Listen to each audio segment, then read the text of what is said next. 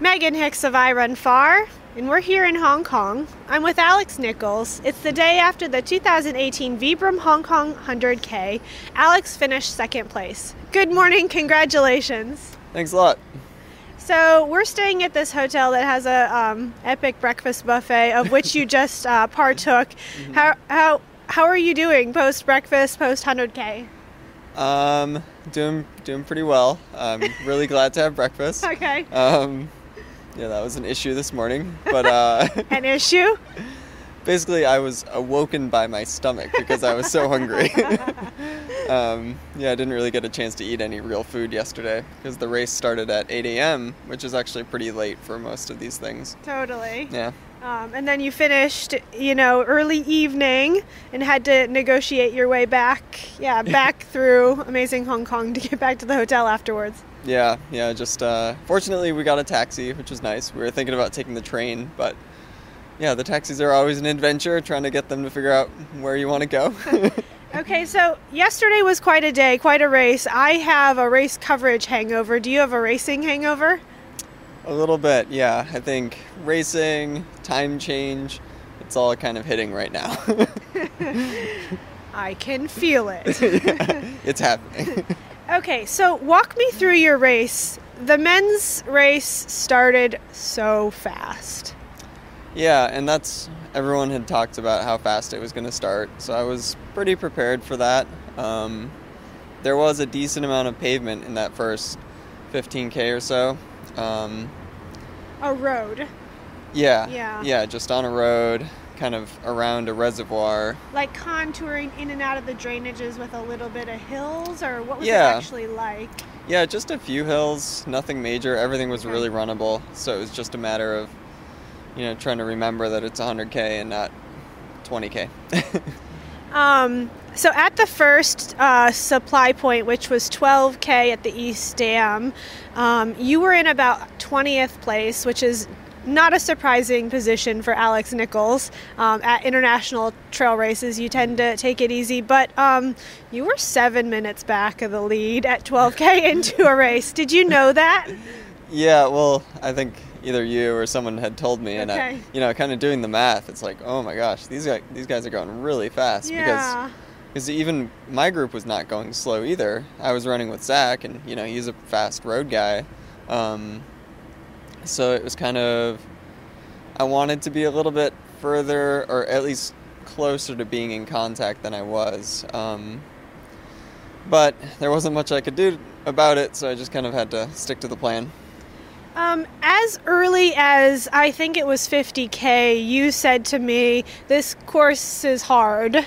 Um, you know, it's notoriously got a lot of pavement and is notoriously flatter to start, but it, it, it was hard at 50k already. Like, what did you mean by that?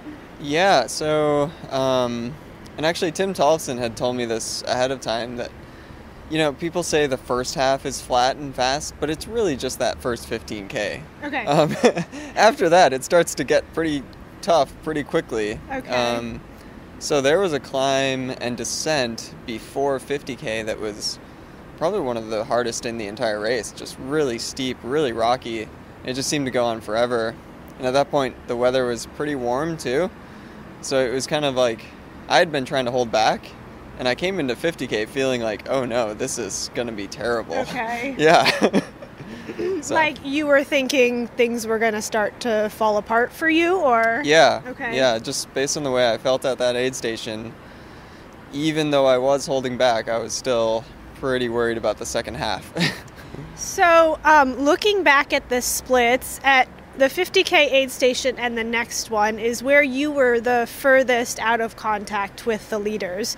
Um, after that is when they started coming back to you or you started gaining on them. I'm not mm-hmm. sure which is which. Obviously, you kept your shit together. Um, so, how did that go for you in the second half? Um, yeah, I, I definitely started feeling better. Um, part of it was the terrain also.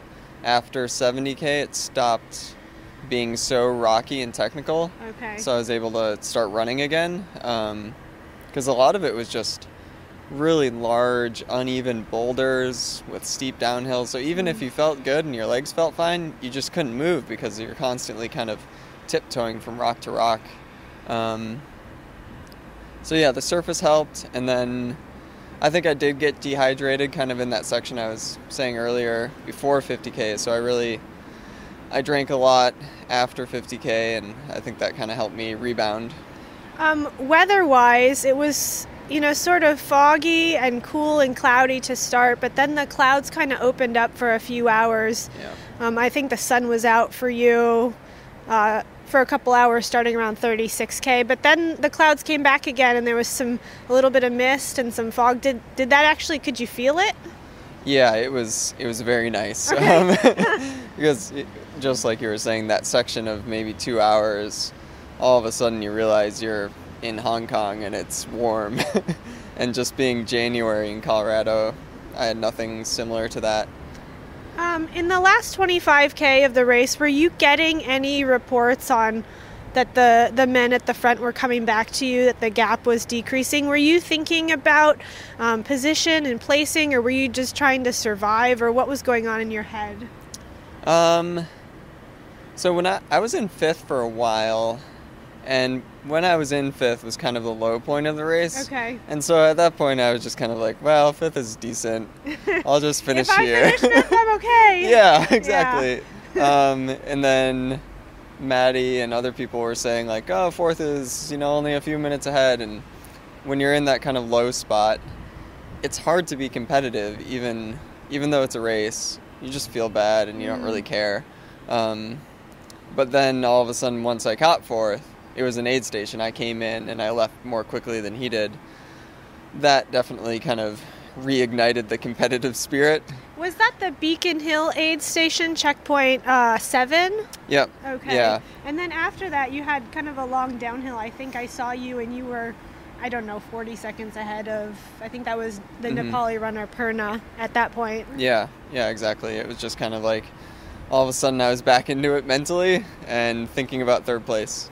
So yeah, when you passed by me um, after that aid station, I mean, you looked like engaged and with it. Were I mean, were you starting to play like the game of chasing and racing again there, or? Yeah, yeah, it was just sort of this couple hour stretch of not being engaged and then all of a sudden snapping out of it and realizing like, hey, 20 miles is not that far. I can try to, you know, go catch some people. Um, and then when did you come to occupy your your podium position? When did you know you were on the podium? Um, man, when did I? Okay. Um, I think just before 80k, I moved into third, Okay. and that was actually a stretch where I was feeling really good. So I, I passed decisively. I didn't look back, and then I just, you know, went as hard as I could to make sure somebody else didn't come up. You know, that's always the fear. Maybe somebody else is feeling really good and moves from sixth to third instead of fourth to third. So. I think the last climb and the last descent is pretty hard. It's a big, steep, long road descent. Um, how was that? How did that go for you? Um, actually, the road was great. yeah, I felt great to run fast on a downhill road compared to all the rocks and stairs and stuff. Um, so that part, yeah, I was moving really fast. it was good. Um, you crossed the line. You think you're in third. And I think you probably entered into uh, drama in progress. Was it like a, a reality show happening at the finish line? yeah, someone, you know, immediately said, "Oh, you're probably going to get second. and I didn't know what was going on except for maybe some sort of DQ, and then come to find out the details a little bit later.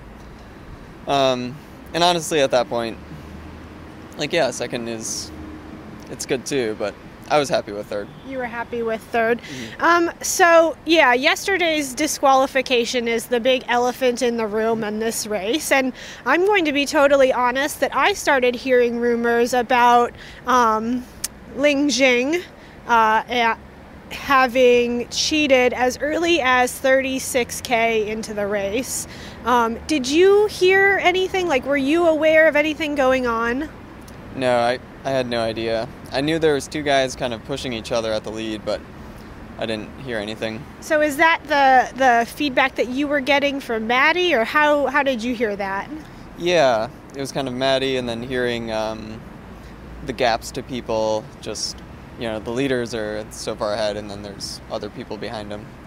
Okay, so we don't know anything. Um, like we don't have any details on what happened in the race aside from you know what was said officially at the finish line. The race made a statement right before the winners crossed, saying, um, you know, Liang Jing was. Um, there are reports of inappropriate behavior on the course. He's going to cross the line likely in the lead, but likely his result is going to be nullified. Um, these guys cross the line. There's immediate chaos and, um, you know, Chinese being spoken back and forth. So, um, very little of it was translated to English. So I don't. I don't know what happened, um, but ultimately the you know the race came out and said at the finish line that Liang Jing has been disqualified. Um, He Min is declared the champion, and Alex Nichols uh, has been declared second place, and um, Yoon Yoon Hui Yoon is declared the podium position. As this is happening, this whole thing takes I don't know 90 minutes or something to to Yeah. kind of unfold at the finish line. Um, yeah, what's what are you hearing? What are you thinking? Um, yeah, and the, the ultimate declaration made by the race is that he was uh, Liang Jing was disqualified for inappropriate behavior by taking um, support outside outside of the support checkpoints, which is against the rules. So, yeah, your reaction to all that?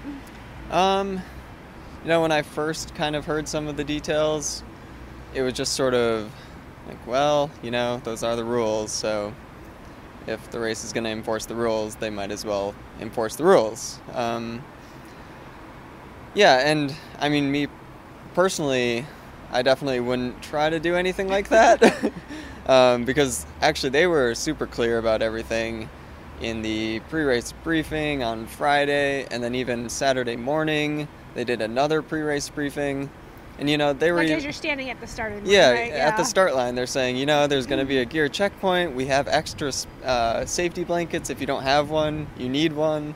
So it just kind of like they couldn't have made it more clear to me.